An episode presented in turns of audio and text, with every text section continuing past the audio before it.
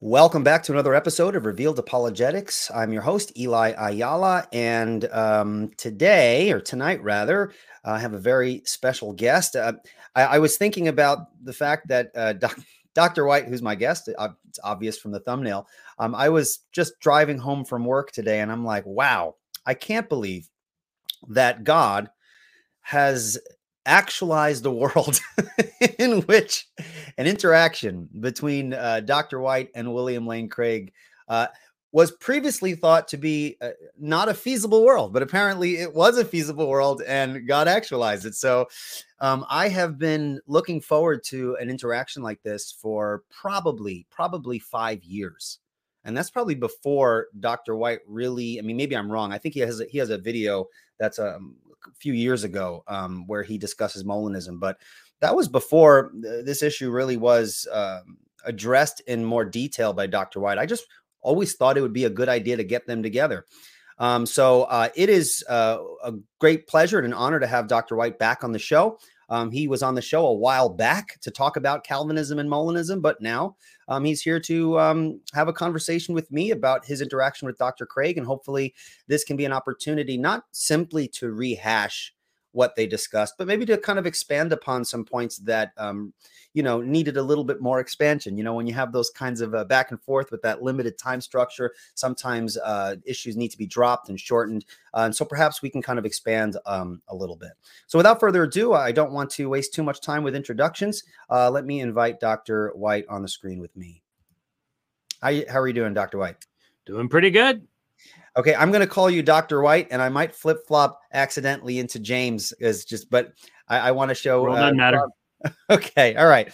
Um, well, uh, first, I want to thank you. I know you're super busy, so I really appreciate you coming on. And um, my first question for you is this, and I, I, know that here's the reason why I was excited to find out that that you and Dr. Craig were, were going to interact, is that Dr. Craig has debated a lot, and so have you.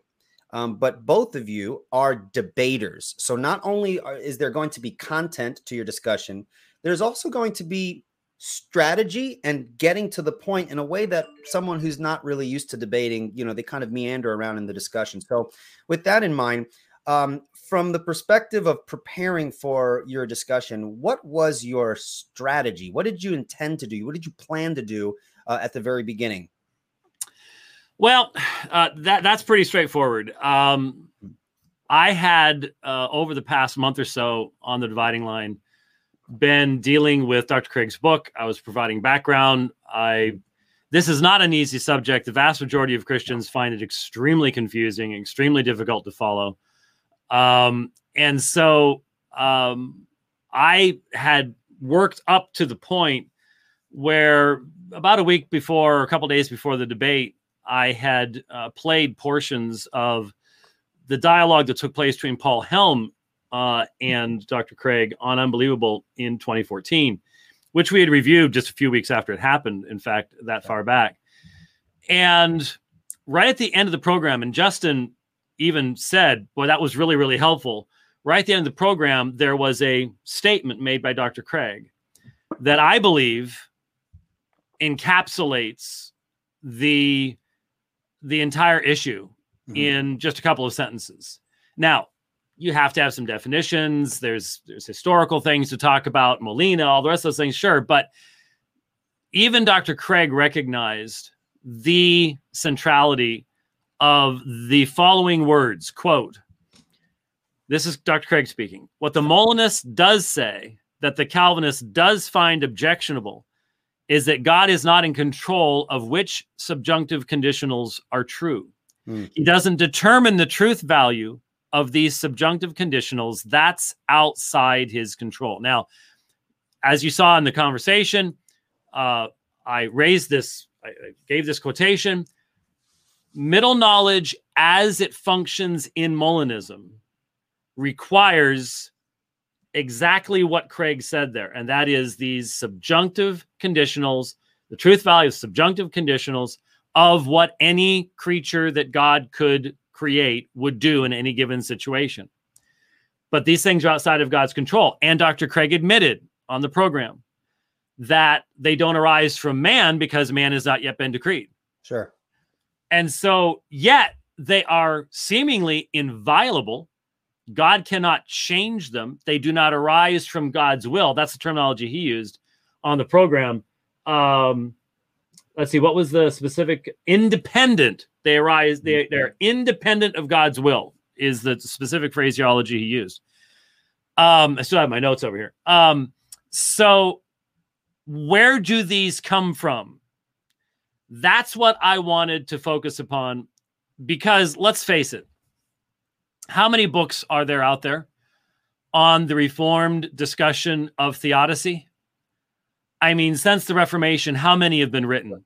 Dozens of them. You could you could fill bookshelves with studies in theodicy from from from back in Calvin's day through Piper and and everybody else today. So Calvinists are always on the back foot. They're always on the defensive. Sure. And I've dealt with theodicy hundreds and thousands of times over my ministry.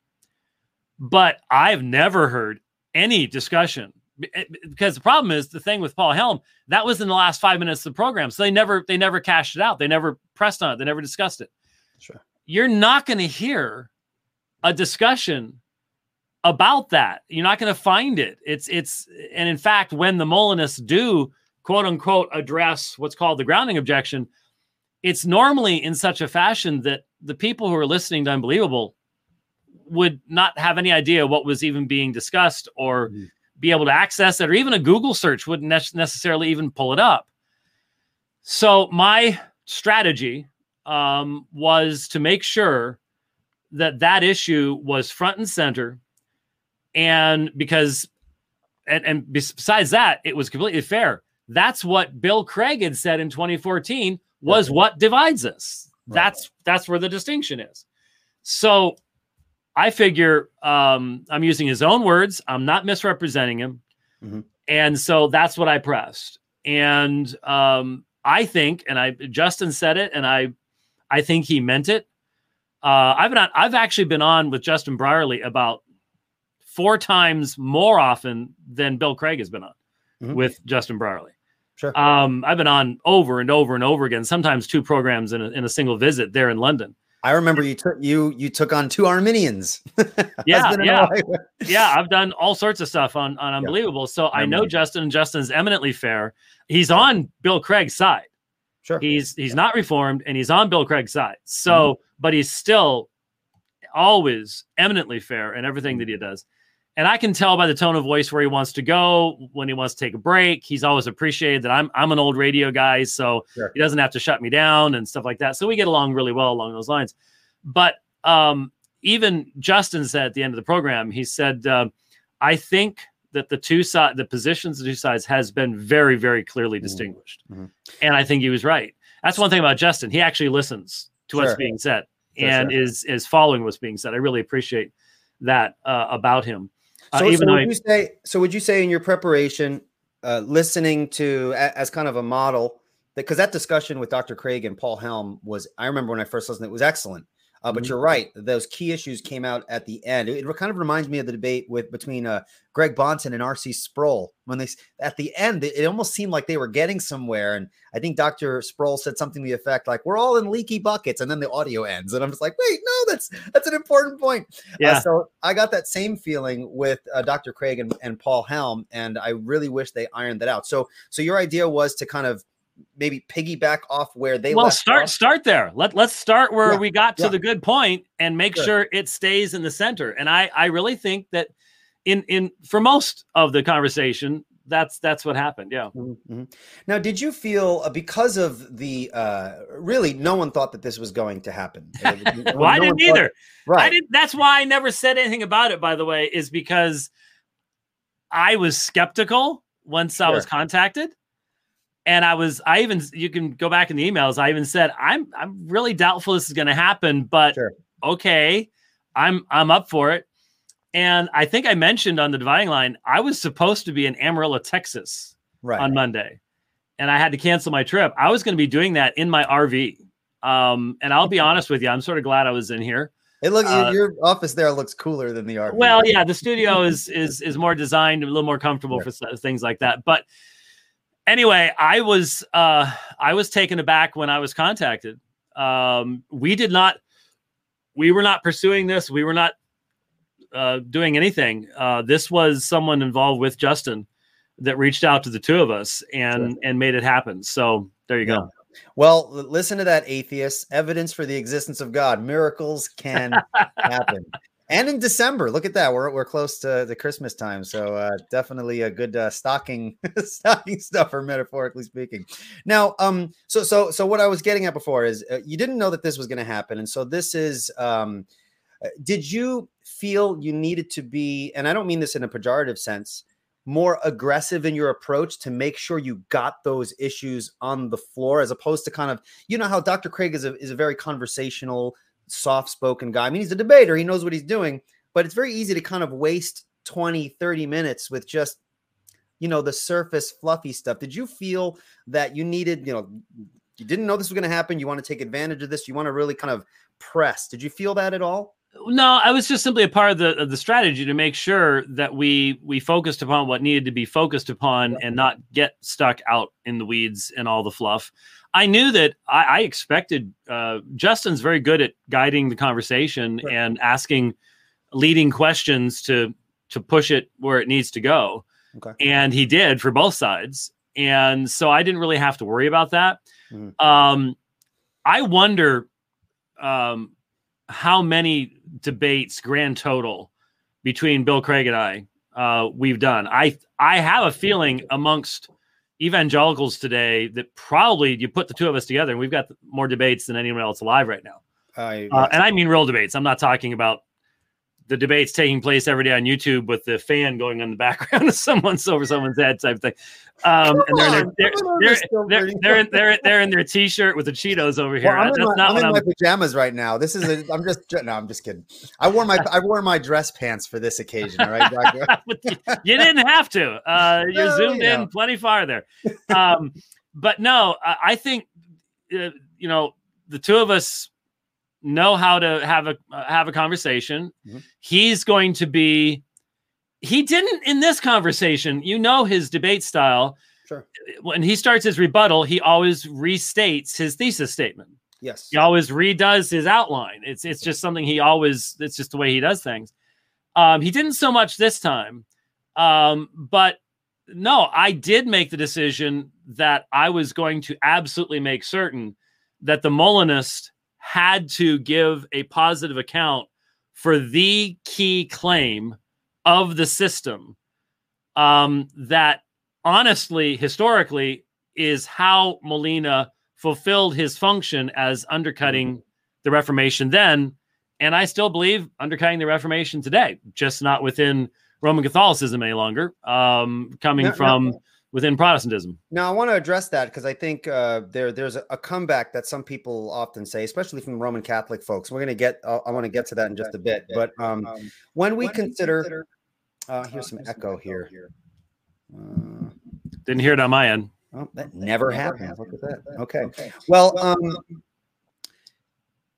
Molinism's twin pillars, I would say, is obviously middle knowledge and mm-hmm. libertarian freedom. Um, would you say that libertarian freedom is not only false because you think the Bible doesn't teach that kind of freedom, but do you think that the very idea of libertarian freedom is incoherent? Or do you just simply think it's false and it's not the biblical view?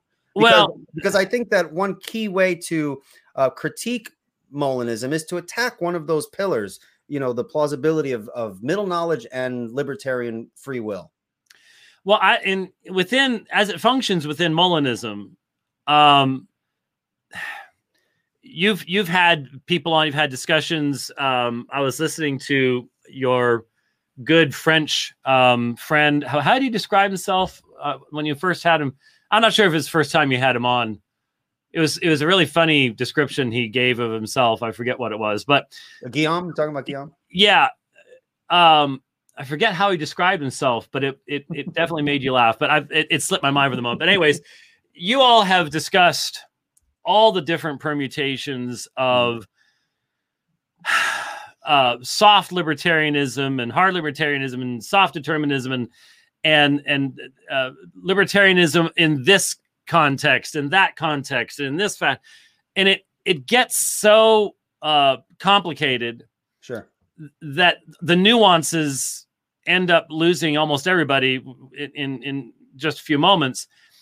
And while I think it's appropriate to have those discussions so that you can talk to people in that realm, the reality is uh, I prefer terms such as autonomy. And there is only one autonomous will in the universe, and can be only one autonomous will in the universe. Yeah. I am a old school. R.C. Sproul was right. God is free. I am free. When my freedom runs into God's freedom, I lose. And Now- so there is creaturely, there is creaturely freedom, Mhm. there is creaturely responsibility.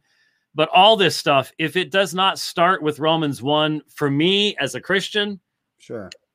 um, I don't know that we have the time to be wasting with such things, to be perfectly honest with you. I don't mean tonight. I mean Sure, sure, sure. just freedom in our world right now. you just walked off like we're done here. I'm like, okay, we're done. Yeah. Okay, so okay, so if I can give a little pushback, because I'm kind of putting my my the foot on the other on the other the shoe on the other foot. There we go. Um, while it's true that I think we can get bogged down with some of the philosophical nuances, when we are dealing with people who are really trying to kind of get at the truth of the issues, I, it seems to me that those nuances become very important. Um, distinctions like, for example, um, categorical versus conditional ability to do otherwise. That might sound like a weird uh, philosophical category, but I think that's actually relevant when you're discussing with a libertarian the ability to do otherwise. And then they bring up scriptures which seem to suggest that someone can do otherwise. And it looks like it's supporting that particular flavor of freedom. Does that make sense? it, it, it makes sense, but what it does raise is something that did come up with uh, Dr. Craig and, and came up much more with Dr. Stratton in my response to his. Well, he did a response video to my video, and I did response to him yesterday um, on the program. Mhm. And that is what what are our defining uh, sources here? And as I said to Dr. Craig, there's a vast difference between having a theological position, and of course, your view of man and his will is a theological position. Sure. I, I think a lot of people treat that as merely a logical syllogism or some type of philosophical speculation. But especially given that man's condition is central to even understanding why the cross has to take place, or what wrath is, or what uh, justification is, or atonement, or anything else, Mm. um, that that this is theology, and it must be revelational theology. So I I made the assertion, and I don't know you you watched it. I actually haven't watched it. I, I figured it was only a couple days ago. If I can't remember we what happened there, days so ago, I was there. Um, but but it's interesting because as I'm speaking to you right now, I can't see you. You're right here. So if I Ah. look down here, then I look like that. So I That's why I look like this because I'm looking at you at the screen and my camera's up there. So Right, right. So I'm actually. It looks like I'm looking at you, but I'm at. You're actually down here. So I have seen some clips, Mhm. and I see Bill's response, which I could have seen if I had been looking at the screen, but I want to look at the camera because you're communicating better in that way. So uh, there's there's that. But it seemed to me that uh, Bill really balked at the idea that anyone's theological system Mhm. is actually derived from Scripture. His idea is you create models and then you see if they're consistent with Scripture. And that's clearly his understanding of what Reformed theology is. It's just another model. And in Mhm. fact, just another model that's about the same age as Molinism. Now, obviously, I thoroughly disagree with that. Uh, the the uh, sound you hear coming from uh, North Africa is Augustine spinning in his grave, um, but uh, or, or Clement. Uh, it's coming from Rome. Actually, that's that's an even more ironic place for it to be coming from.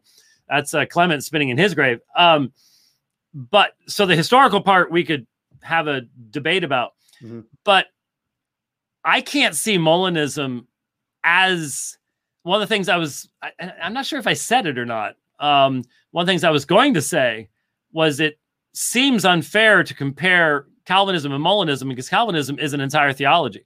Mhm. It's it's a theology of the Trinity. It's a theology of soteriology. It's a theology of the church. It's the- theology of the sacraments. Theology of everything. And Molinism is not.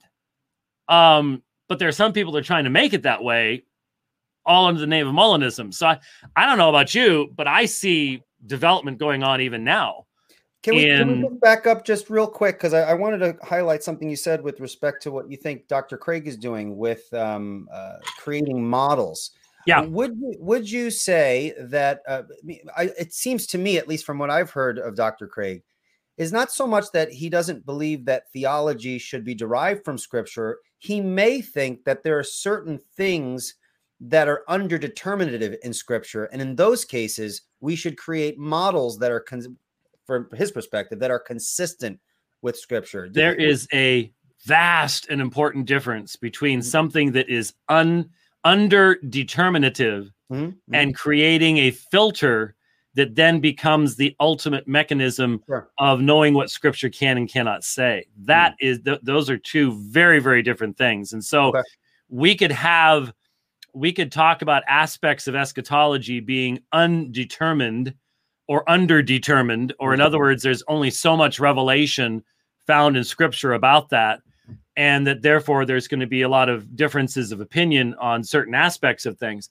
That's vastly different than creating a system that then becomes the lens through which um, and and recognizing as Craig did that I mean he actually at one point laughed when I said so obviously the apostles and prophets are not Molinists. They're not teaching Molinists. Well, of course not. You know, mm-hmm. oh yeah, sure. Okay, so they're not operating with this lens, and we are coming along. So this is this came up with regards to Genesis 50 20. We're coming along 2,900 years down the road and trying to say that the meaning of this text is now to be interpreted as Bill did through this lens when you admit that the authors would have had no earthly concept of what in the world you were talking about simply because of the what was the term you used? I'm, I'm not sure a lot of people even know this word. Theological fecundity? There's there's expanding our vocabulary watch, a little watch bit. your watch your mouth doctor. That's right. The, the, the theological fecundity this is a pg of, show. Of come on man. Uh yeah. So so that I see a huge, huge difference there. It's one thing to say that there are are things that scripture only gives us a small amount of information to go on. Mm-hmm. It's something completely other to create an entire system that becomes the lens that then limits what what scripture can and cannot say. Mm-hmm. So that's why I say, you know, if you're looking at it on a 3D level, and this is if we're looking at scripture here, if you if you are placing something over scripture that that filters out stuff that's there we all recognize how that's extremely dangerous. The real work of doing theology is deriving from having it come forth from the mm-hmm. text of scripture. And that requires hermeneutics that requires exegesis that requires doing the deep work and believing that this whole thing is consistent with itself Okay.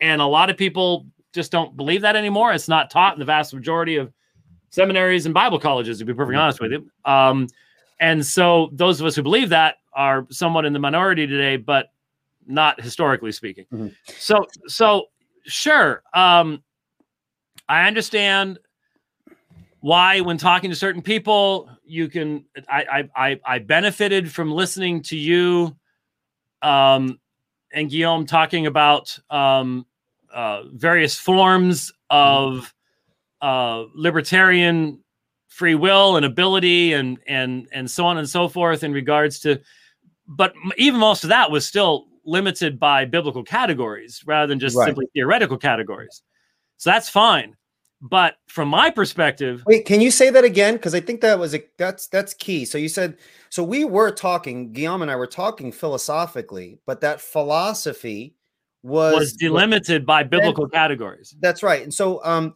so wouldn't dr craig agree with that? I mean we might disagree with him as calvinist right? But would he would he agree with that based on your understanding that molinism is perhaps kind of a philosophical reflection that's kind of fenced in by, as he sees it, biblical categories. He thinks it's consistent with it.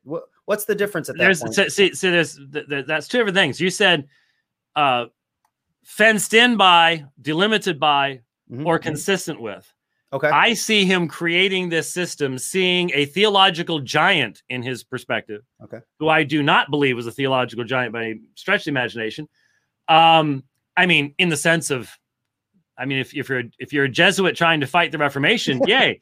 Um, but um, so, but this is it is created out here. It is not coming forth from this and Mm-hmm. And uh, Molina was not limited by that. I raised that issue. I think you heard me. I pointed out Molina is not limited by sola scriptura. He's a Jesuit. That's one of the things they're attacking. Mm-hmm. And I found it fascinating that in his brief response, he said, "Well, I believe in, in, in sola scriptura. I believe that Scripture is the ultimate authority. That's not what sola scriptura says. Mm-hmm. It's the sole infallible rule of faith, not simply the ultimate authority. Because if you express it that way, then you don't have the emphasis that you need to derive your theology from this revelation. It needs mm-hmm. to flow naturally from it, not be something that's laid down on top of it. So I would, I do not believe that in our conversation, Bill would have agreed with the statement that you just attributed that no, mm-hmm. our positions do need to be limited to that which flows from scripture, because he would admit Molinism is, he thinks, is consistent as in not directly contradicting, but the authors didn't weren't weren't mm-hmm. teaching it, and it's not taught in scripture. So, okay, so I guess I have two questions then, and um, okay, so when you say that how can I word this? Man, it was right on the tip of my tongue. I should have let you finish the the um the point there. Okay, when it comes back to me, I'll I'll, I'll ask it again. So you you were talking about um you starting to you starting to age there, brother? Man, look at this. You see, I because I'm I'm gonna tell you, I was saying I was saying to my wife today, I was saying I need to go do something on the computer. I have about 12 feet to walk. Will you remind me when I get there what it is I'm supposed to do? Because that's I'm what happens all the time. I'm usually good. It's been a long day. It's uh, yeah. Okay. I, it is I, later where you are than where I am. It, so it, it is later. It is later. Um. So so let me. Okay. So since I lost what I was going to ask, let me go to a question that I did remember that I was going to ask. Um. Oh, okay. So uh, th- this was what I remember what I was going to ask. So, um, sola scriptura. Okay. Um, sure. Dr. Craig said he holds the sola scriptura and took issue with how he defined it. Mm-hmm. But is there any inconsistency with the Molinist saying, no, I hold the sola scriptura just like you just defined it? Uh, yeah, I believe that there's I believe there's inconsistency with that and with the claim that you can be a five point Calvinist and be a Molinist too.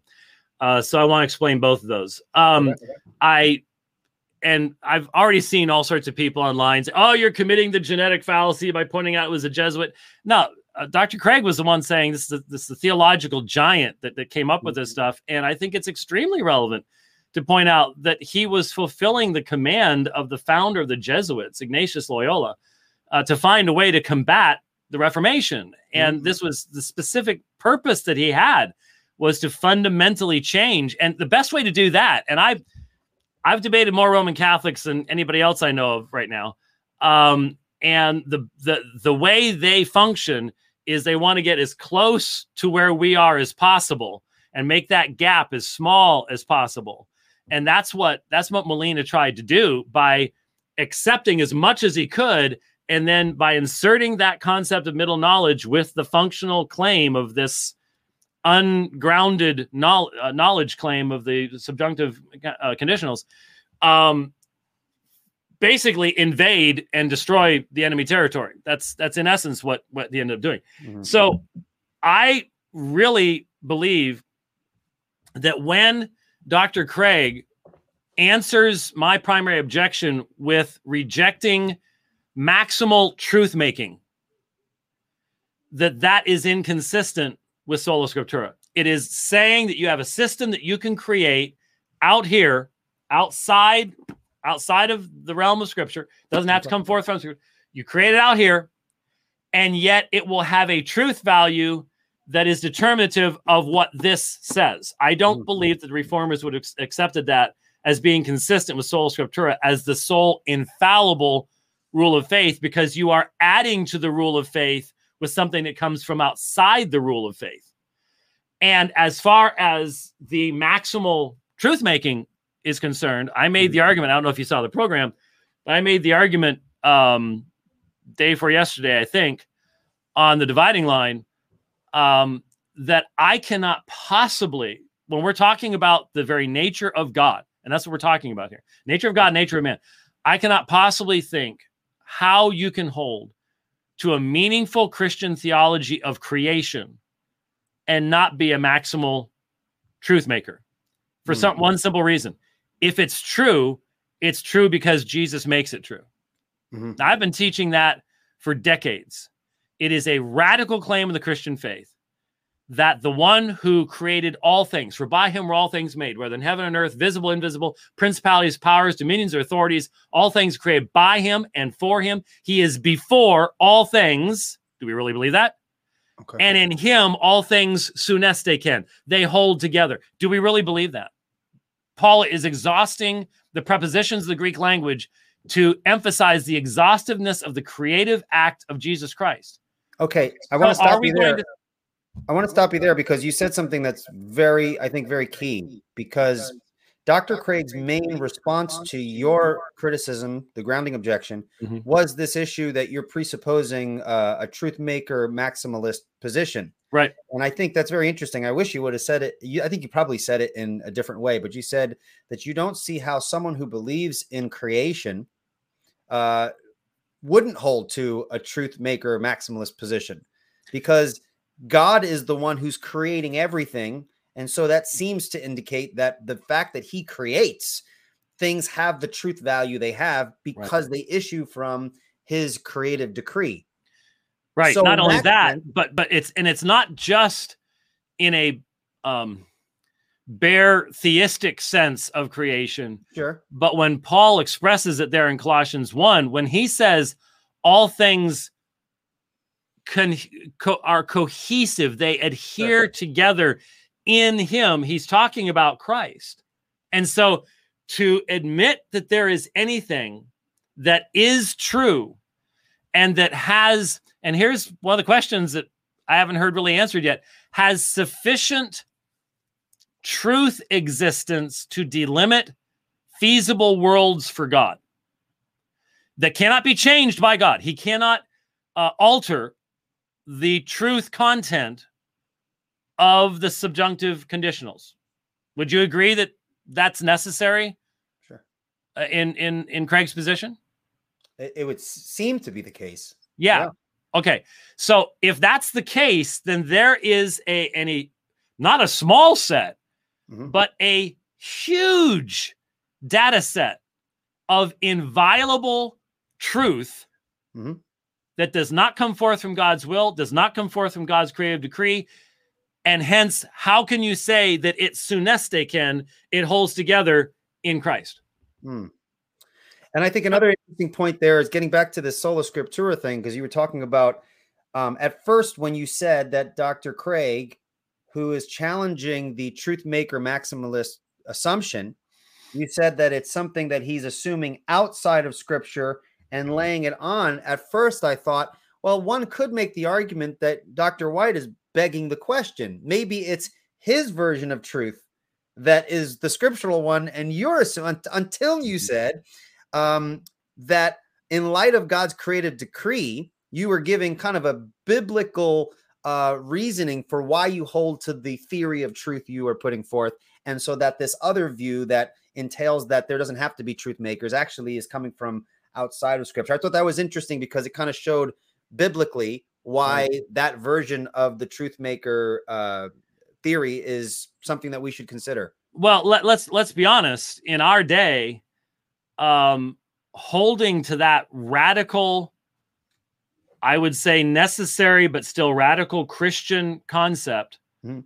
of creation, and that in fact Jesus of Nazareth um, who who walked the earth was in fact the creator is not the majority opinion of most people who call themselves Christians today.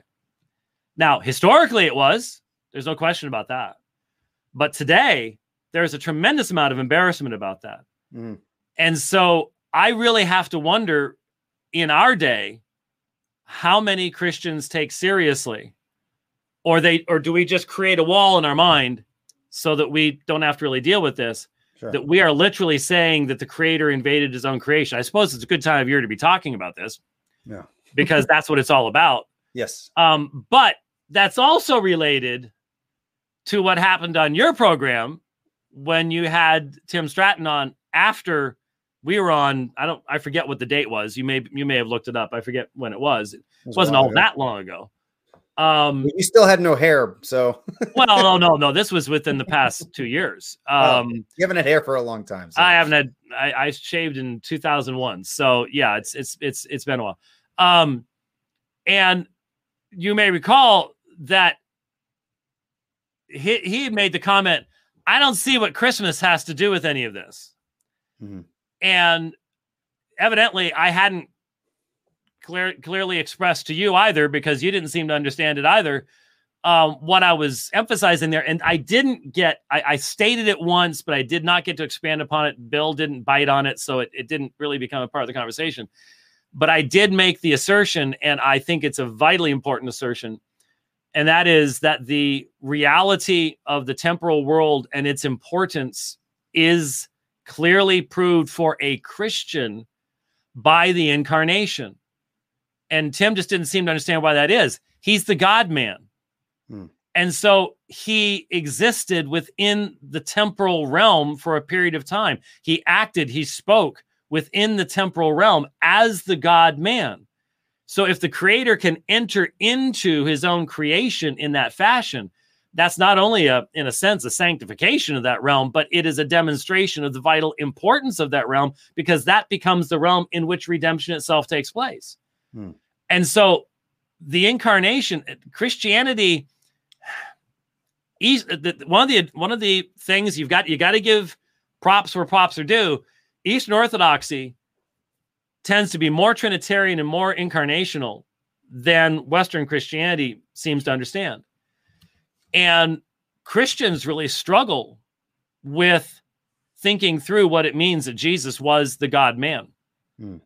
And um, in pa- so my point with that is uh, I would love to ask um, both Tim Stratton and um, Bill Craig.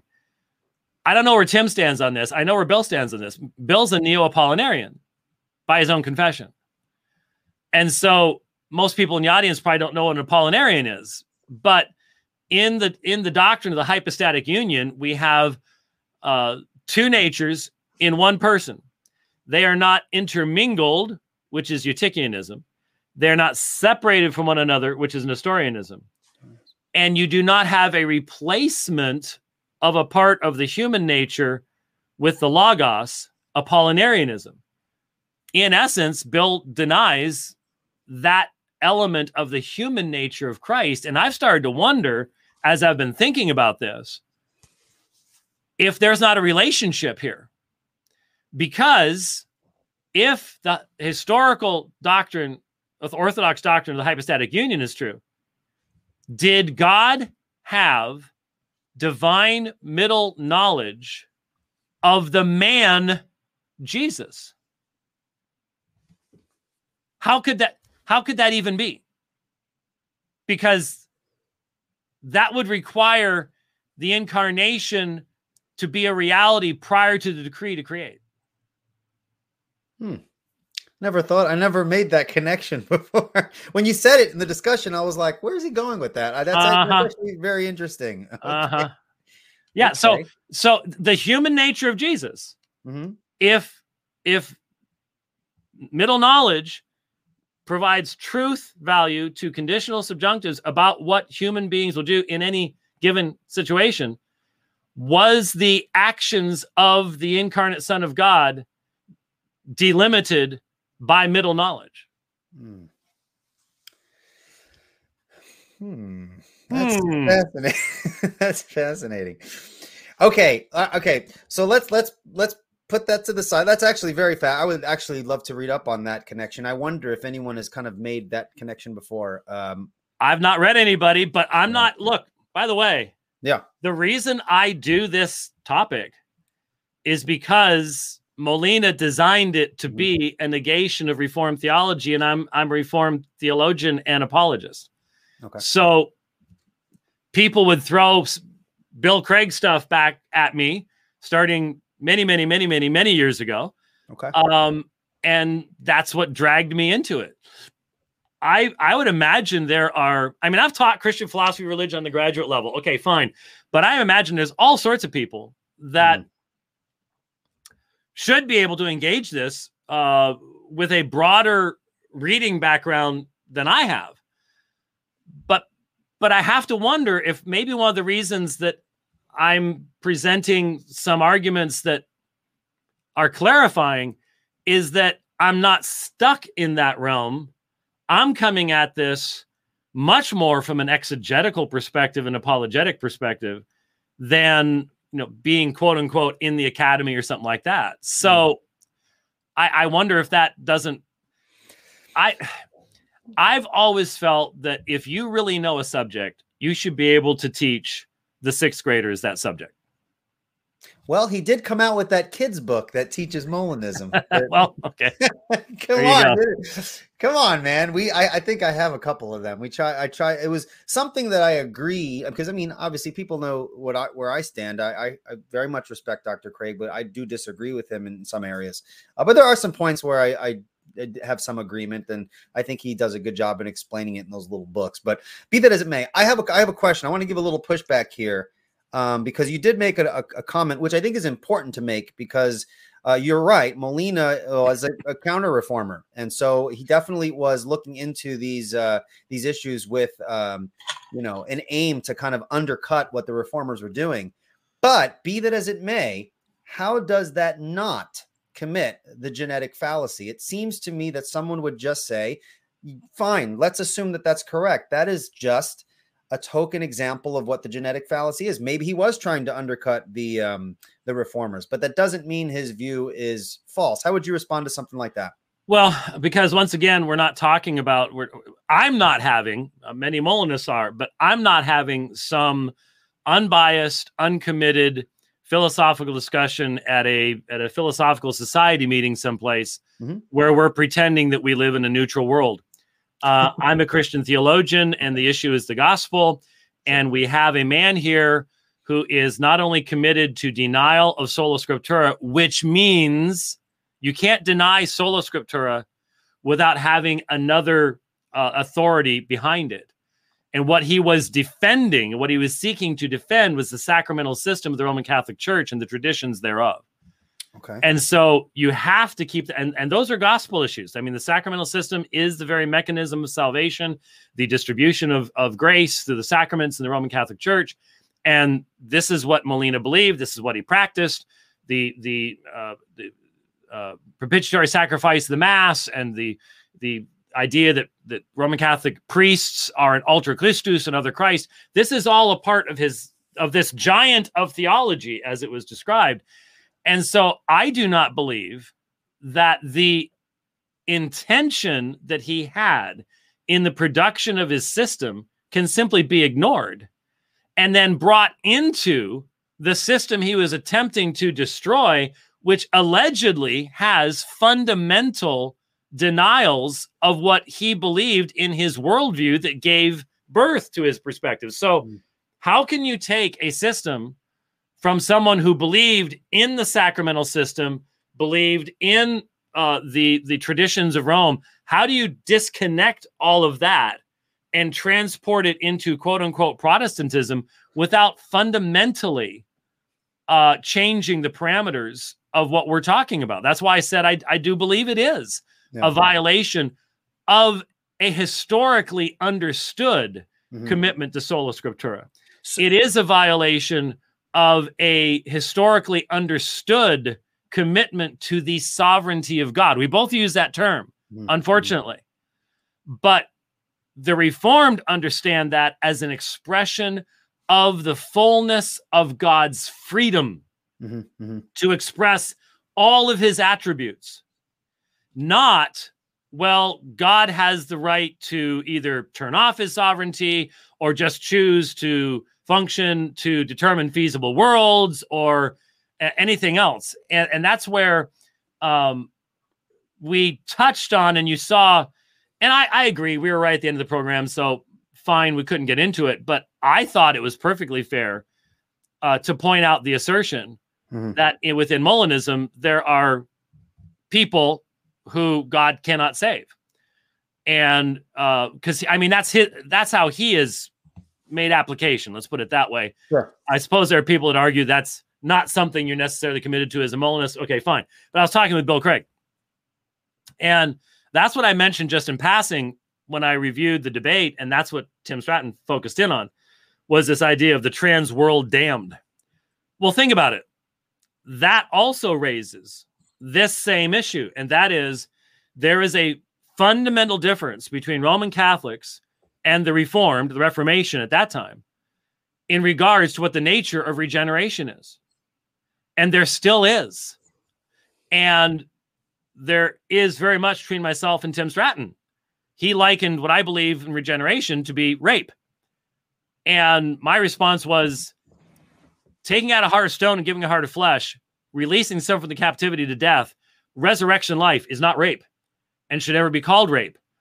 But the point is, that goes back to Molina. Mhm. Molinism is consistent with the sacramental system on that line. It can't be consistent with the Reformed understanding of where God is sovereignly able, by His grace, to take out a heart, heart of stone and give a heart of flesh. So how can there be someone that He cannot save? Now, Tim Stratton's whole thing was, you're just objecting that God God should be able to do something that's logically impossible. Mhm. But what did he mean by that? What he meant by that was I'm going to define regeneration as someone freely choosing to enter into a love relationship with God. Rather than the biblical examples, I'm sorry, but the valley of the dry bones, um, I would not suggest using that as a theme for a romantic date with your wife. you know, it's it's power and dry bones stink. And there's a messiness involved with all of that. And but that's the biblical example. I mean uh lord he stinketh you know lazarus same same situation. He wasn't raping lazarus by raising him from the dead. Mm. um so i i do see the con- the, the, the connection there. And i don't see how molinism can be made consistent with the reformation Mhm. um and i would certainly say just just go read luther's bondage of the will and tell me that molinism can be made consistent with that Uh, So, so you're saying that if someone were a Molinist and they held to what reformers would define on paper, sola scriptura, you would say such a person would be inconsistent. yes So then you do have some people who say they're not inconsistent because look, I'm a Protestant, I hold to sola scriptura, and I'm a Molinist. You'll say, yeah, you're probably sincere that that that that all is consistent, but here's why there is an inconsistency, and you would kind of dig a little deeper. Yep, yep, exactly. Okay. Uh, and and look, um, for years I taught uh, systematic theology for the former Golden Gate Baptist Theological Seminary, um, and um, I'm going to be teaching again for a new school starting soon. But Okay. we'll talk more about that some other time. Um, and when I would teach systematic theology, especially, I would say to the students in the first class, I would Mhm. say, look, um, I'm a little unusual, a little weird, a little on the strange side. Uh, most of your professors aren't doing debates in mosques uh, or Roman Catholic churches or things like that. What that means is I am going to step on your theological toes in this class. And if I don't, I have failed you.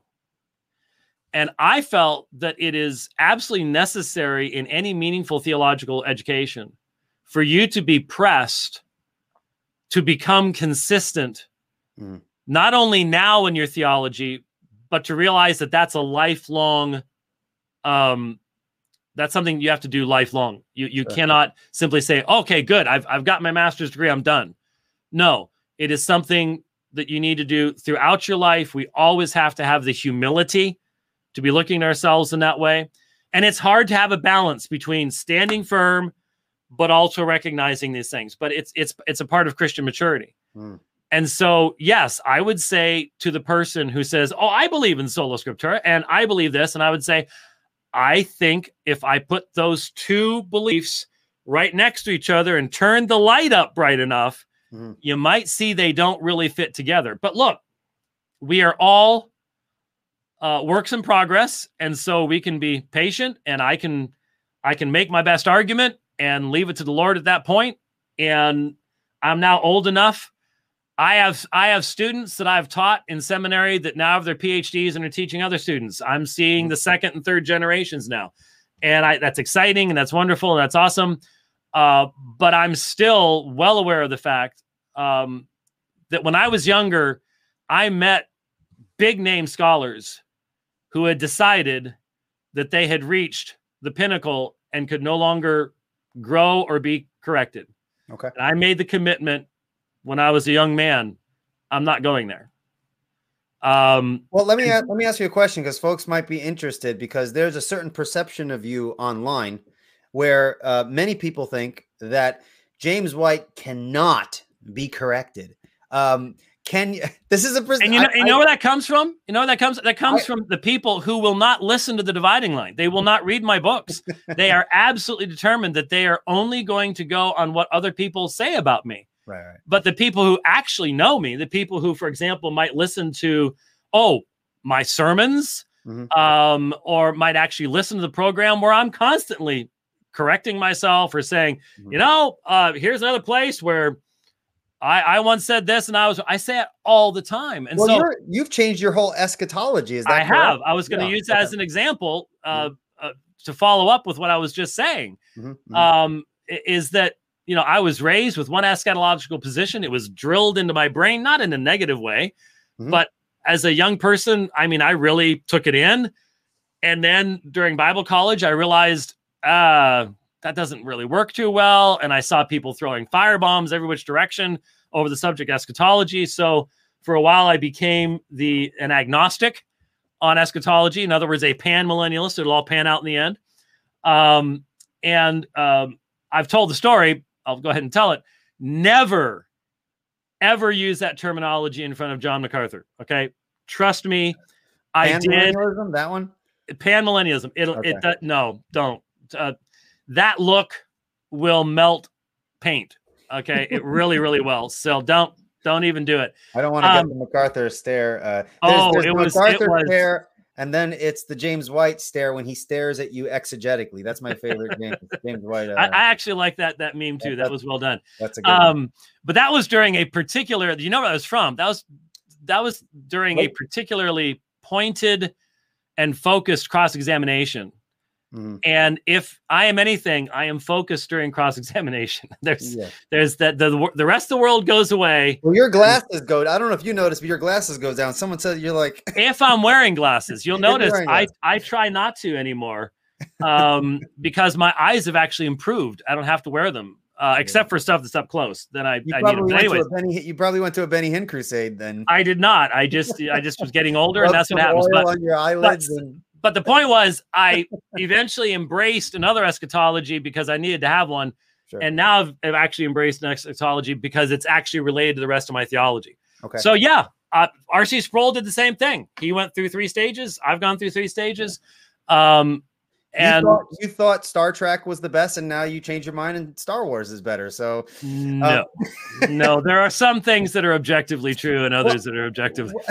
Well, well, I want to shift gears a little bit, and I just want to let folks know there are a lot of people uh, watching. Uh, by the way, thank you, Doctor White. I think we have the most uh, viewers I've ever had on a video. Uh, so uh, we've gotten we've gotten up to like the 70s and 80s. I don't remember who it was, but th- this I knew this was going to be a popular discussion. Um, so, folks, I just want to let you know Dr. White was kind enough to say that he's cool taking some questions. So, just make sure you preface your question with the word question so that I can differentiate them uh, from the comments um, and keep it respectful. And, and, you guys usually do. So, thank you. Um, but I want to shift gears a little bit, uh, Dr. White. There were a couple of things that Dr. Craig said with respect to what he thought Calvinism taught. Oh. And, I, and I've heard this um, multiple times. He says that on Calvinism, God moves the will of the person to do evil. Now, I'm right. a Calvinist, and I've never heard. A, I mean, I'm sure you no. can find someone, but I've never no. heard a Calvinist say that in the way. No, and I, I think I said that at one point, but I, I do need to explain. He said it multiple times. Mhm, mhm. And if I had been willing to go into defense mode and abandon my strategy of what I wanted this to do and accomplish, Okay. I would have jumped on it every single time. But I just I have to trust that you have to have an you have to have an audience in mind. I, I, I should have mentioned this earlier, but when you're when you're developing a strategy for debate, you have to have an audience in mind. It's sort of like when writing a book. Mhm. When you write a book, you you have to have an idea of who you're trying to communicate with, and you can't communicate with everybody. I mean, there there are people I've already seen comments from people about the debate and, and dialogue, and I'm like, what debate or dialogue were you even watching? Uh, because Mhm. I couldn't even I don't even know how they got to that, but there's that level of bias and prejudice on both sides. There were Sure. people who watched that debate and they didn't hear a word Bill Craig had to say. And there were people who watched that debate, they didn't hear a word I had to say. I can't worry about those two extremes. Okay. I, I that's they're they're outside my outside my control.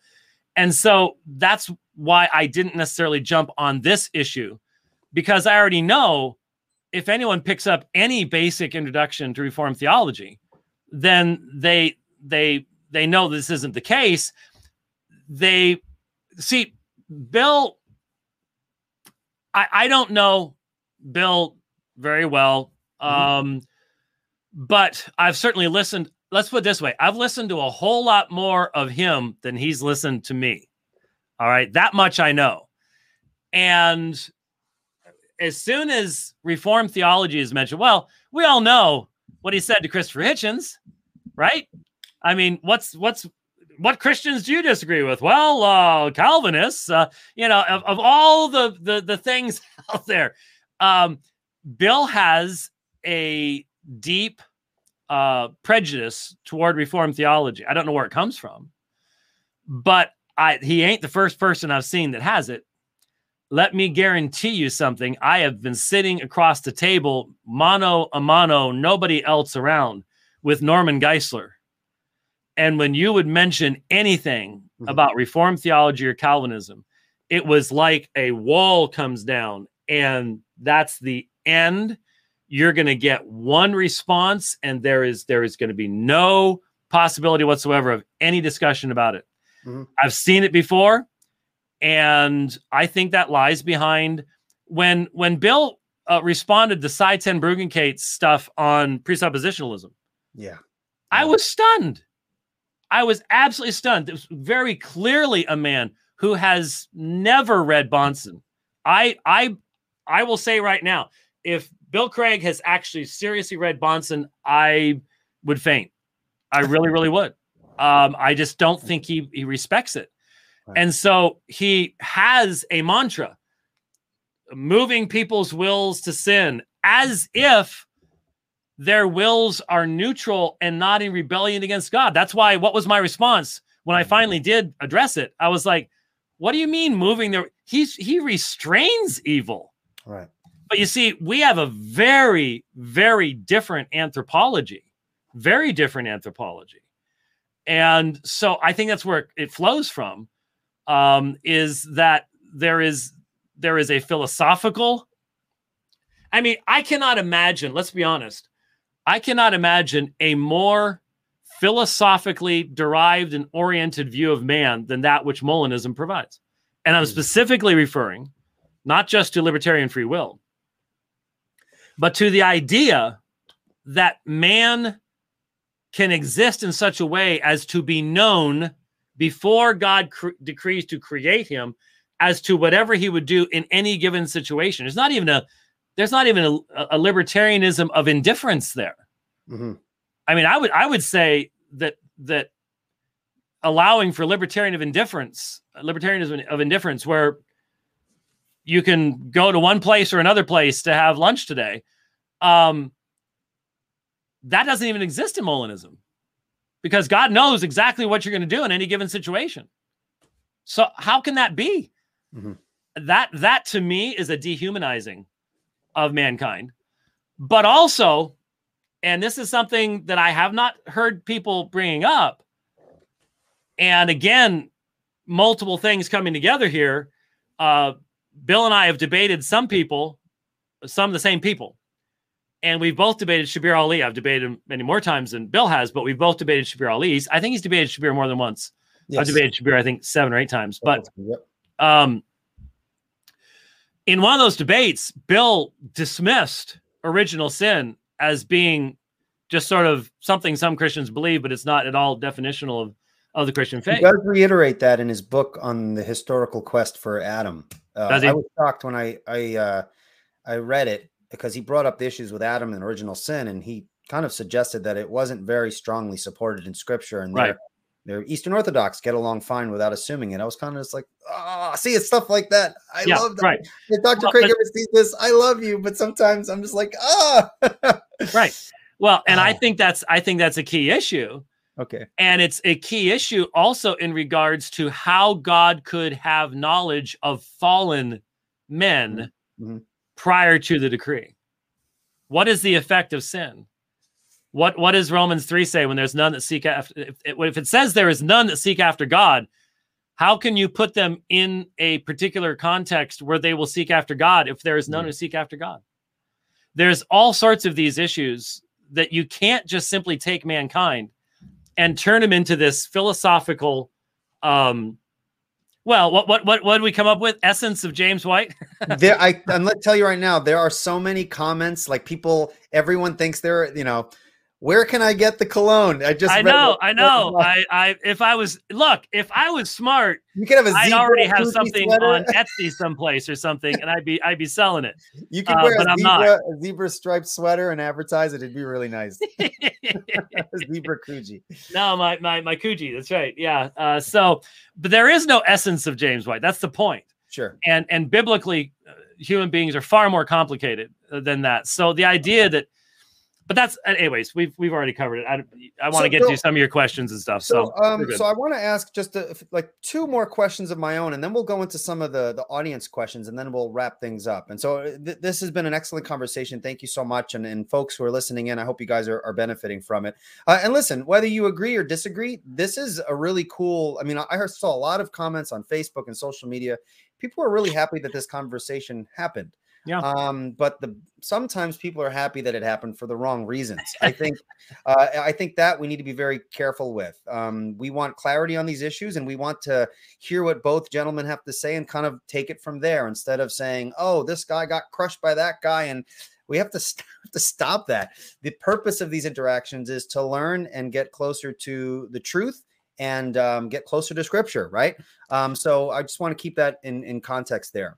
Now, uh, a couple of points here. So you made mention of God hardening hearts, okay, mm-hmm. and God restraining. Now, when a Calvinist says that to a non-Calvinist, and they have kind of this preconceived idea of what they think Calvinistic determinism is, they have trouble making sense out of that. So I'm going to ask you when we say that God hardens someone's heart or he restrains someone from doing something, hmm. what does that mean? Metaphysically, how is God doing that? Or do we say we don't know exactly how he's doing it? So how is he doing it such that he's not the the one moving them to to to do the things that they do? Well, n- notice notice what's what's going on there in those two different instances. Okay. Yeah, in the sense of the most obvious, I mean, there's more than one example of God hardening hearts in Scripture. Um, he hardened the hearts of the kings of the nations in Canaan when uh, he brought Israel in, and we're told exactly why, so that they mm-hmm. might be utterly destroyed. So that is an act of judgment. That's an act of judgment. And if you have a problem with that, then you have a problem with God being able to judge sin. Um, and I, I imagine you probably don't believe in the flood, um, or basically most of what the Bible teaches about God's right to uh, you, you don't believe that God had the right, for example, to uh, kill uh, Aaron's sons when they offered strange fire uh, on the altar. Um, any of those types of things. God has the right to punish sin. And in fact, just on a basic level, given that we are born in that condition, he could just simply wipe out the human race and he would be perfectly justified to do so. That's not his intention. And he's explained that it's not his intention. But God can bring judgment at any point in time upon mm-hmm. any individual, and he is perfectly just to do so. So the hardening of Pharaoh's heart, for example, was so that God, we are told exactly why that one is. Romans chapter 9. So I might demonstrate my power and make my my my, my demonstrate my wrath and make my power known. And a lot of folks don't believe God has the right to do that. But if you're going to be a Christian, that's what scripture says. Hmm. Now, the um, restraining of evil is simply for the accomplishment of his purposes. And you would think people would go, Yay, God. yeah, that's you, you kept someone from from committing evil. Why don't you just do that with everybody? Sure. Um, which by the way, the Molinist says when, when you think about it, let's just just put the shoe on the other foot here for a moment. Given the the Molinist theory, God puts the the evil people into the circumstances that results in their sin, mm-hmm. and He knows they're going to do it, and He decrees that they're going to do it. That's why I've always wondered why so many Molinists seem to think this is just this shoot bang uh, answer to theodicy, and I go, okay, wait a minute. So let's leave the trans world damned out for a moment. The evil people in this world, and there's all sorts of evil stuff that's happened today. Just just look over at Twitter and you can see it. Um, God knew that these people would do the things they did if they were placed in the circumstances they were placed in, and He placed them in those circumstances. Molinism has absolute, uh, complete providence of of all events, and so how is that an answer?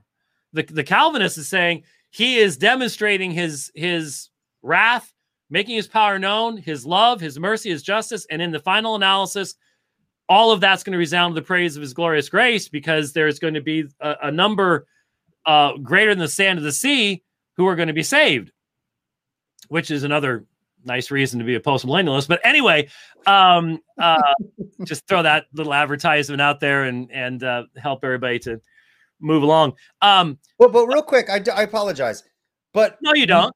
No, I'm an apologist. That's what I do. So, uh, but, but I guess I guess what I'm asking it when we talk about the hardening, yeah, not that he hardens, but like metaphysically, like what is God doing? Because I think that's the point of contention for a lot of people. They they think if God is doing those things the way the Calvinist understands it, how is it not the case that what Dr. Craig says that God makes someone do something by the act of hardening or whatever, and then punishes them for doing it? I think that's I'm trying to think in terms of how they would uh, try to ask the question. Well, uh, well, again, I'm not I'm not sure that the Bible addresses metaphysical mechanisms by which the spiritual world influences the mind of an individual or something but mm-hmm. we are given examples in in pharaoh's example it would have there, there would pharaoh would be being faced with differing desires. Okay. If I went through those um, those plagues, I want out. Uh, boils, no thank you. Gnats, flies, frogs, okay. Get out of here, Israel. But the problem is, God wasn't done demonstrating his supremacy over the gods mm. of, of Egypt. And so there would be two competing desires in Pharaoh's heart. And it's just simply a matter of making the one desire stronger than the other desire. The desire for survivability, get the frogs out of here, get out of here. Um, and then the other, the pride and arrogance of the heart that was already there, you inflame that and you harden his heart to continue to stand against what mm-hmm. is obvious he needs to do. Uh, but but God said before Moses in, in Exodus 4, before Moses appeared before Pharaoh, God said, I will harden his heart. Mm-hmm, mm-hmm. So this was God's intention from the beginning. So again, could God have simply brought thousand pound hailstones down on the Egyptians only, leaving the land of Goshen untouched, and the and the Israelites just simply walk out? Yep, could have done that. Mm-hmm. Would he have been mm-hmm. just to do that? Idolatrous people, you bet he would have been. Right. But he didn't do it that way. He did it in a way that was relevant to the demonstration of his glory, and it was prophetic of his work in Christ that would come long afterwards. Hmm. So he has the right to do that. Um, and I don't see that there's a there's an argument to be made that given that God could bring judgment at any point in time, and that every day given to a sinner is an act of grace, that if he uses that sinner to edify his people, I mean, just look at what Passover has meant, not only the people of Israel throughout their experience, but how it's attached to the Lord's Supper today mm-hmm. for us. I'm simply saying God has the right to do that. He's he's God. And sure. and he has the right he has the right to do that. And the restraining of evil aspect is just it's a, it's a part of that, but it is in I, I've I've often argued that if if we saw the amount of evil that God restrains every day, we'd never get anything done because we'd be on our knees in Thanksgiving constantly. I really do believe that. Hmm. But, but we don't see it. And so we rarely give thanks for it. But I think we will see what God was doing someday. And that'll be part of all the thanksgiving and praise and honor that we are expressing before the throne. Sure. All right. Thank you. That's it for my questions. There are just too many questions. This is for the audience. Just too many questions. Uh, Dr. White's good, but I don't know if he's that good. There's too many questions to to to take all of them. Um, and the way StreamYard works, I have to actually work from the bottom. Um, so I'm just going to take the questions that are prefaced with question or something that's just obviously a question uh, in the midst of the comments. And so, Dr. White, let's just do kind of uh, rapid fire. I'm going to ask a question, you give an answer. I'm just going to move on so we can get to as many as as reasonably possible, and then we'll we'll let you go because I know you've been uh, probably had a full day, and so I thank you so much for your time, Doctor. And White. by the way, the reason I'm looking over to my right is I have security cameras up, and I'm watching my truck in a dark parking lot in a bad, bad, bad part of town. Okay, where do you, you live in the hood somewhere? Is that where you? uh, Phoenix is the hood. Uh, okay. We, we are LA. We are LA East. We're the fifth largest city in the United States. And uh, if you sleep with the windows open, you'll hear gunfire almost every night. Oh my goodness. All right, that's terrible. Well, on that note, um, uh, here is our first question. Again, I apologize if I skipped the super chats. They're all the way up there, but thank you so much for the support. I do appreciate it. Um, so here's a question by Biblical Truth. If the king's heart is in the hand of the Lord and he turns it wherever he wishes, how does God do this through secondary means?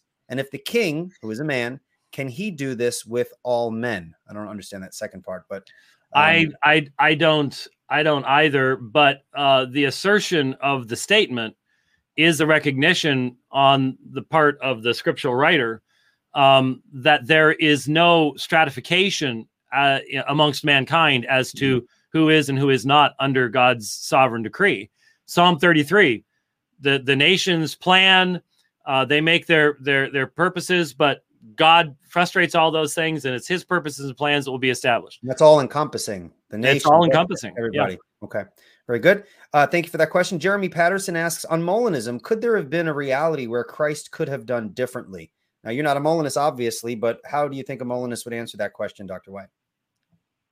Well, th- leaving aside the God man issue, which I raised, which I've, I've never, and the, and the way you responded it doesn't sound like you had ever heard a Molinist discussing the hypostatic union and whether there is middle knowledge of the human nature of Christ and what the human nature of Christ would do.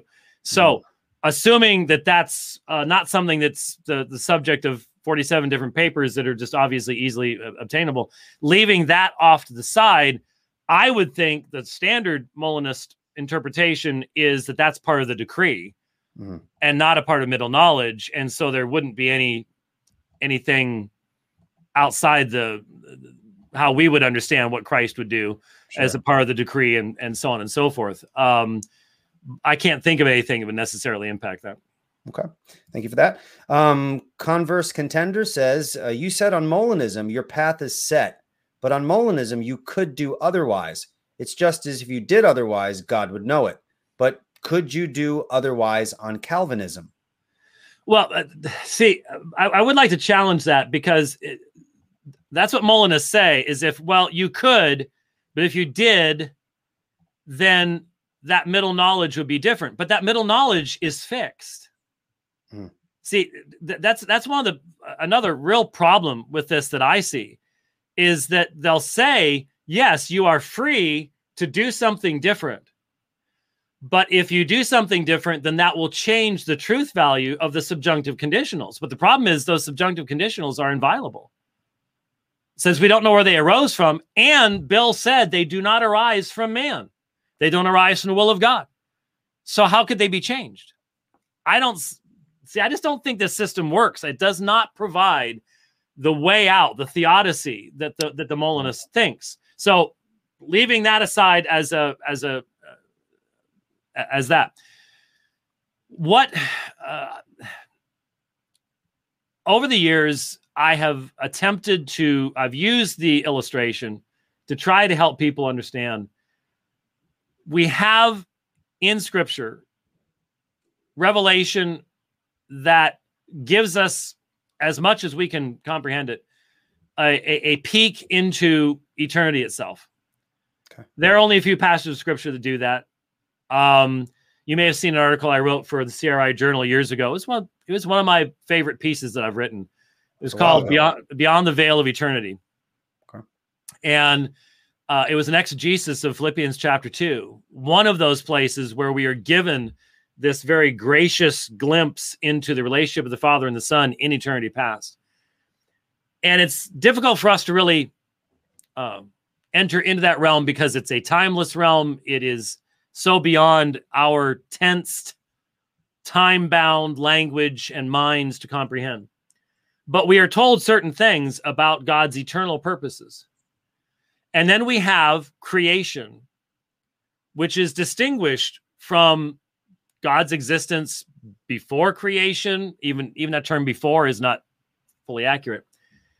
And what man wants to do is man wants to take what is this fully orbed, three might even argue four dimensional, but we'll just stick with three for now. Three dimensional diamond of divine revelation.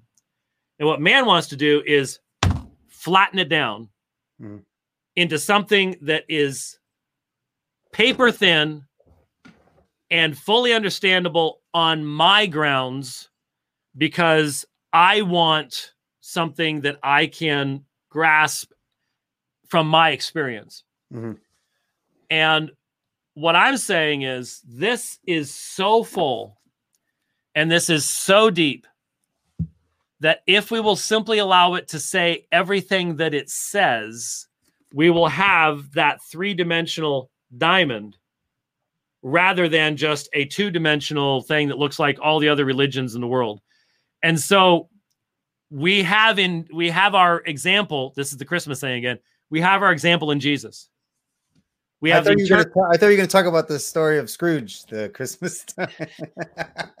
I would. I'll tell you what. I've seen a lot kidding. of look. Two things. I've seen a lot of criticism of that online today. Hmm. Um, but I expected it because that's not the first time he's done it. If you've ever listened to Bill Craig speak, you've heard him use that illustration mm-hmm. uh, a dozen times before. But I do think it's far better if you're going to give a, a, a story illustration to go into what separates Christianity from the rest of the world. Hmm. And so let's go to John 1 1 and let's go to the Logos, who is NRK in Logos. In the beginning was the Word, and the Word was with God, and the Word was God. And John is using the the imperfect form of eimi. There's no beginning there.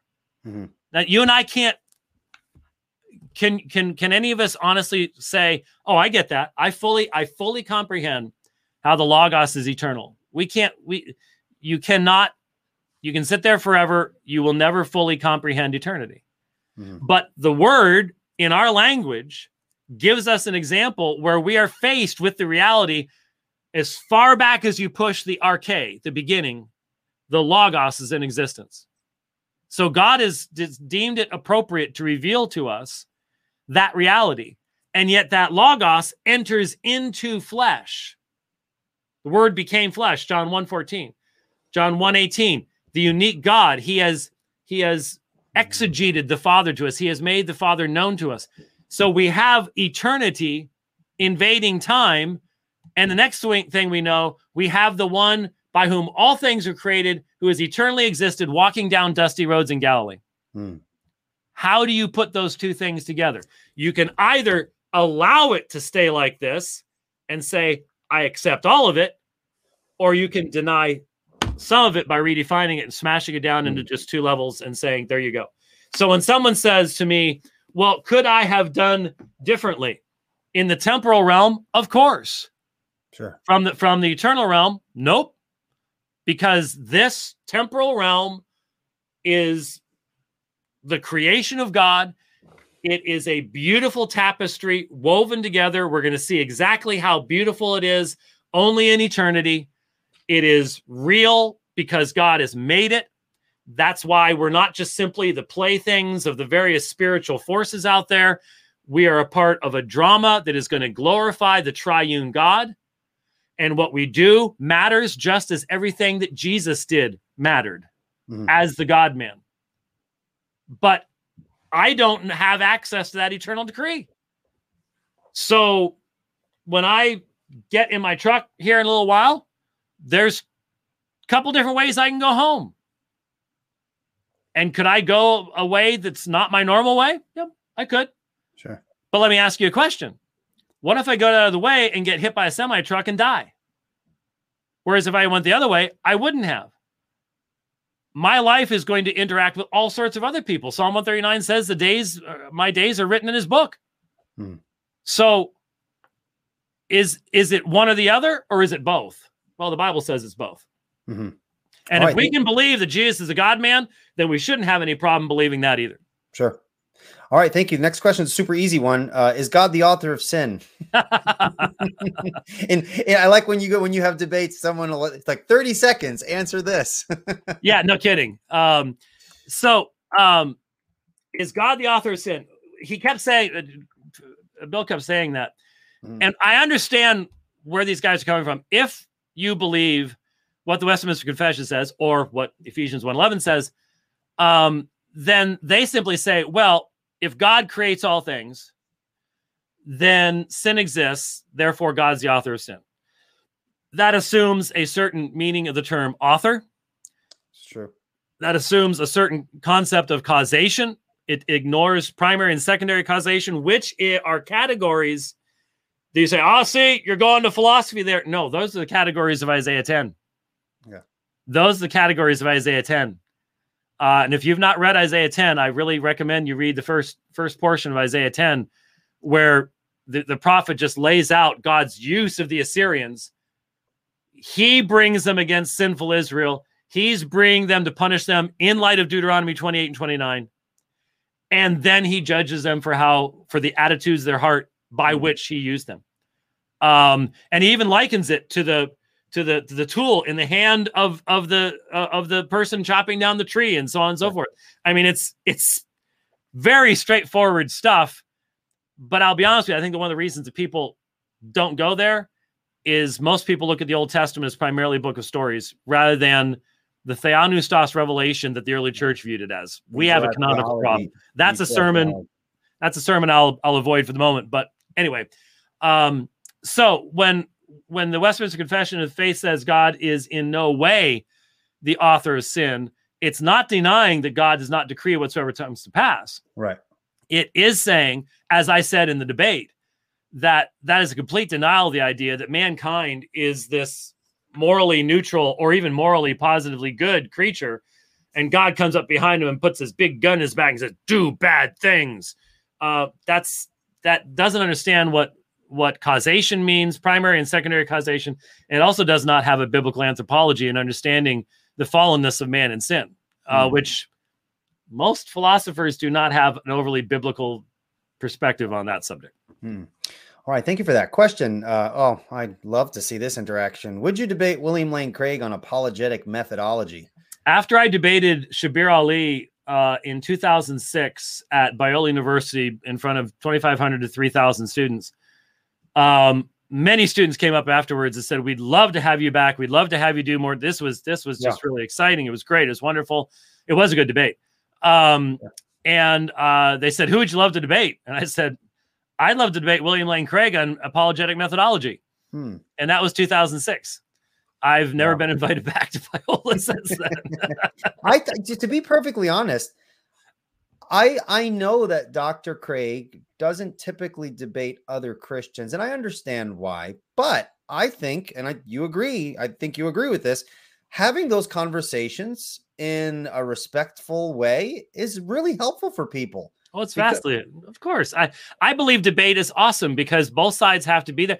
Look, we can sit there and you can go listen to his video and then mm-hmm. listen to my video and then go mm-hmm. listen to his video. But where where does the rubber meet the road? What does the Bible say? The first one to present his case seems right until when? The second person comes along and asks him questions, cross examination. Right, right. That's where the rubber meets the road. That's where debate takes place, right. is where you really find out.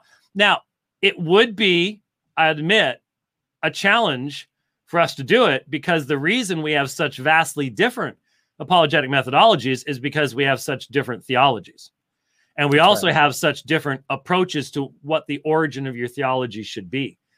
Mm-hmm. Um, so I would I could easily foresee um, a debate on the doctrine of man because what's apologetics about? You're trying to reach a man. So you wouldn't it be logical to have a debate about the nature of the person you're trying to reach? I think that makes a lot of hmm. sense.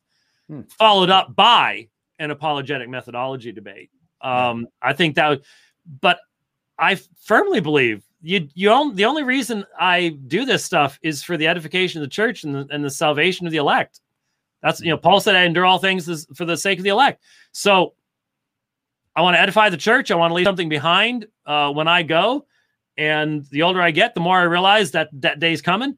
Um, so I, I think it's a wonderful way of doing it, as long as it's done in the right way. And between the two of us, we have more experience than any other two people. Sure. I think alive today yeah. uh, to be able to uh, pull it off uh, properly.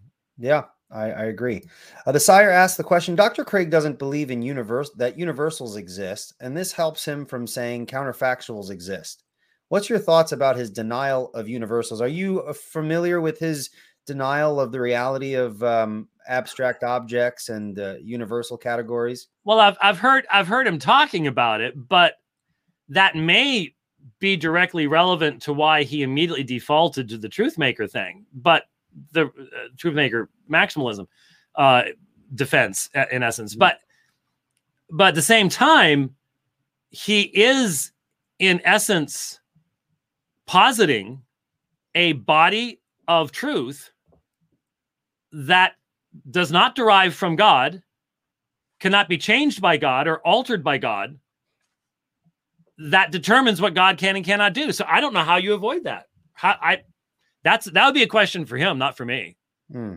Because I don't know how you avoid that idea. D- did did that middle knowledge come into existence at a point in time? Is it based upon the reflection of God's desire to create? I none of that makes any sense to me. Hmm. We're so far outside biblical parameters there that's it's hard to even speculate on. But all right, let's just do a, a few more because you're we're already on the hour and a half, and I do want to respect your time. It's easy to be greedy with your time. I'm like, I got him here. Even if he never comes back again, I might as well squeeze a couple more out. Uh, but I appreciate it. Uh, this is uh, Dr. Bob. Thank you so much for your super chat, and thank you everyone else for super chats. I'm so sorry I can't get to all of them. Uh, but Dr. Bob says, uh, can Dr. White explain the connection of Apollinarianism to Molinism again? And also, Dr. White is right about the Eastern Orthodox being thoroughly Trinitarian. Um, well, all I was uh, all I was asking because it is it, it, it's it's not something that I've heard Bill Craig address, so I can't I can't answer. But I have had the thought cross my mind recently as I've been reviewing his book on the dividing line. Um, when you have the hypostatic union and you have the human nature and the divine nature, they're not intermingled, Eutychianism. They're not separated, Nestorianism. And the uh, rational element of the human is not replaced by the Logos, Apollinarianism. That's where Bill is. And so there's no um, full human nature in Christ. And what I was speculating about is in Molinism, since the content of that middle knowledge is about what creatures would do. If the human nature that Jesus takes on does not have rational faculties there's no way what that to know what that human creature would do. So which came first for bill the molinism or the neo-apollinarianism or are they connected? I don't hmm. know. I would think that for any Christologically orthodox Molinist, you have to answer the question is there middle knowledge about what that human nature would do, even though it's unfallen? So a virgin born, unfallen human nature. So it, you only have Adam and you only have Christ that would fall into that category. But is there middle knowledge to be known of that? I again, I'm not the Molinist, so I don't know, but it's mm-hmm. a question I'll be asking. okay. Uh, Scott Terry, thank you so much for your $20 super chat. He says, uh, Our Clarkian friends love to remind us that Van Til said God's sovereignty and man's responsibility is a paradox. That's wrapped up in uh, Van Til's um, understanding of paradox as kind of a necessary component to uh, a Christian worldview. And of course, the Clarkian perspective comes from the more rationalistic um, persuasion. And so they try to answer those questions that some think are really unable to be answered. Uh, so Scott asks Can any model uh, reconcile the, the two?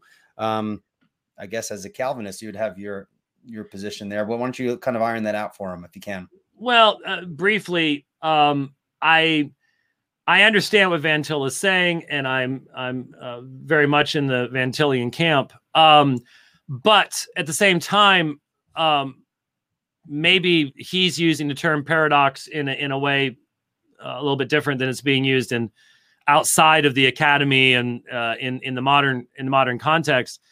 Um, I again find the best way of answering this question to allow Scripture to have final authority, and the reality is that um, just as Joseph did not excuse his brothers in Genesis 50, and just as God did not excuse um, the Assyrians uh, in Isaiah 10.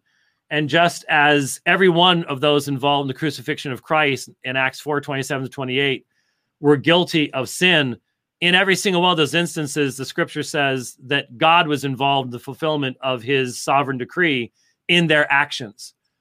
And so God's judgment will be just because it is based upon our fulfilling the desires of our heart in light of our creaturely nature and the fact we do not have access to God's sovereign decree. Mm-hmm. So we are not judged on the basis of the divine decree. We are judged solely on the basis of where God has placed us. And if any Christian has a question about the propriety of that judgment, I just remind you of Paul's words in Acts 17 that and and this is this blew me away. Hey, you want an example?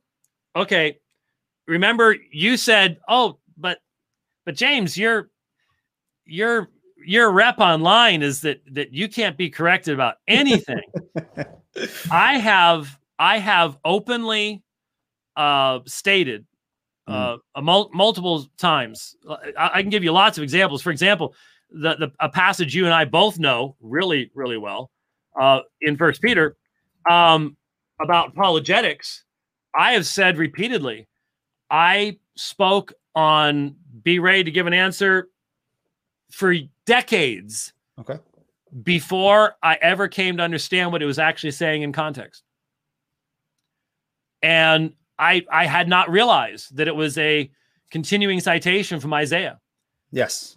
And uh, that this was about treating Christ as Yahweh, as holy in your heart, and that by having that commitment in your heart that's going to change how you respond to everything because i never i never understood why it said anyone who asks you mm-hmm. we apologists are running around tripping people up uh, they're not asking us uh, we're tripping them up right why would people be asking us the hope that's within us because when you have christ as yahweh mm-hmm. set apart as holy in your heart that changes everything about your life yeah. And so you respond to everything differently. And so people will ask you about yeah. the hope. So there's an example where I know a lot of apologists that have not worked through sure. that text to realize sure. what it's actually talking about. And I, we've I, misused it. I think it's interesting because the context in most apologetics books uh, for First Peter chapter three verse fifteen is the the court scenario and right. um, kind of like the Greek context. Right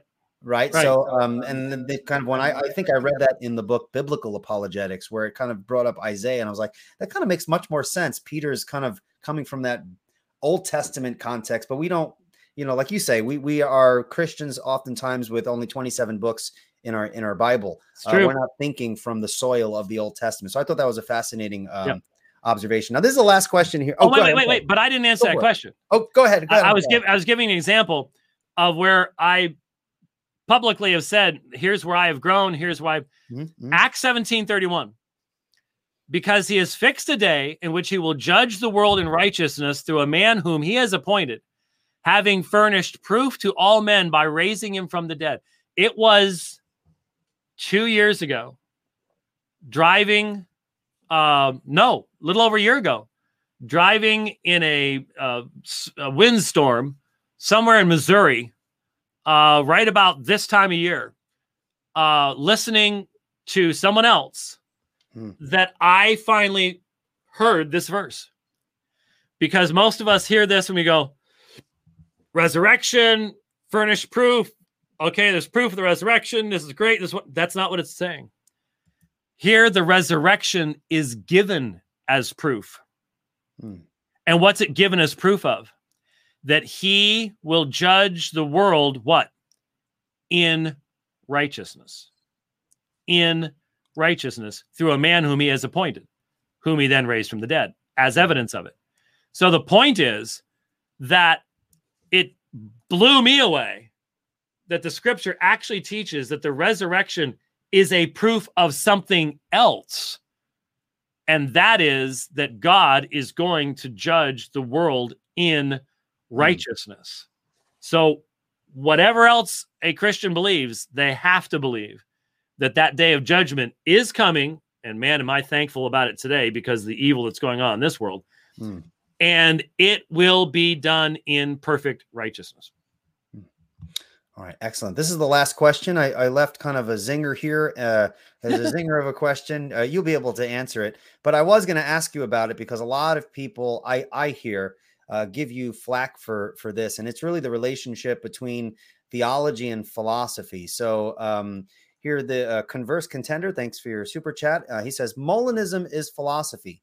What's your objection? Oh, you know the philosophical grounding objection. By the way, grounding objectors use this against Calvinism too. How would you respond to that? This idea that um, Molinism is just philosophy, and then what is our one one of the largest criticisms? It's a philosophical criticism known as the grounding objection. How would you interact with that, Dr. White? Right. As I said during the debate, there is all the world of difference between a system of belief that is derived from the text of Scripture and that which is placed upon the text of Scripture. Mm-hmm. The grounding objection is actually demanding that the Molinist give a basis for a positive assertion of a theological concept that fundamentally alters the biblical teaching about God's sovereignty. Hmm. My belief in God's sovereignty is derived from Isaiah 40 through 48 uh, as, as one just just one place, but I can walk through those texts and say, look, here's Yahweh challenging the false gods to do all this kind of stuff. For example, in Isaiah 40, 41, uh, tell us what's going to happen and tell us the former things that we may consider them and know why they happened. Hmm. Wait, if God is going to challenge the false gods to do history, he doesn't just say, tell us what happened in the past, because any old historian can do that. Give us the grounds. Tell us why it happened. Yeah. Okay. So that's called deriving your theology out of the text. Mm-hmm. The Molinist is coming up, Louis de Molina came up with a positive assertion of the existence of the truth value of subjunctive conditionals to use the I have to use the terminology. What else am I supposed to call it? That's that's what Bill Craig calls it. So I'm going to use Bill Craig's words. But he's the one making the assertion that this exists and it exists independent of God's will and outside of his control. My theology of creation comes from Colossians 1, not Louis de, de Molina. That's the difference between the two. Hmm.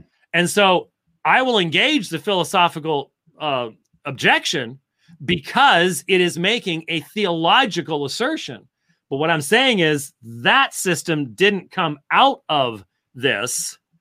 And I hold myself to be accountable. And when I responded to Bill's saying, "Well, you what you believe, none of what you believe is is found in in Scripture and direct," I'm like, uh, "You want to start in Isaiah 40? Mm-hmm, mm-hmm. You, you want to go through? You want to walk through John chapter six with me?" Um, yeah, it does come straight out of the text, not straight out as in a simplistic. Sure. Here's the chapter on divine decree type stuff. No, mm-hmm. it's not simplistic but it is what happens when you apply the consistent hermeneutic to all of scripture in a believing fashion. Right. That's what's beautiful to me is that scripture is a consistent beautiful whole. Hmm, i agree. Um, dr white this was uh, Excellent. And I very much appreciate your time. And I know folks have uh, been enjoying this discussion. Sorry that I couldn't get to all the questions. There's just too much. If you have not already seen the interaction between Dr. White and Dr. Craig, I have no idea why you're here. Uh, go and watch that and then come and listen to this. And so um, uh, I very much appreciate your ministry. And once again, I know you're super busy. So thank you so much for uh, giving me so much of your time. I really appreciate it. Well, I hope it was enjoyable to everybody. And uh, I'm sure there will be more discussions coming. Well, I hopefully I can set up an interaction between you and someone else. So uh, right. hopefully we'll work that out. Okay. okay. Thank you so much, guys. Uh, that's all for this episode. It'll be up on the podcast within the next few days. Thank you so much for super chats and support. Um, that's all for tonight. Take care. God bless. Bye bye.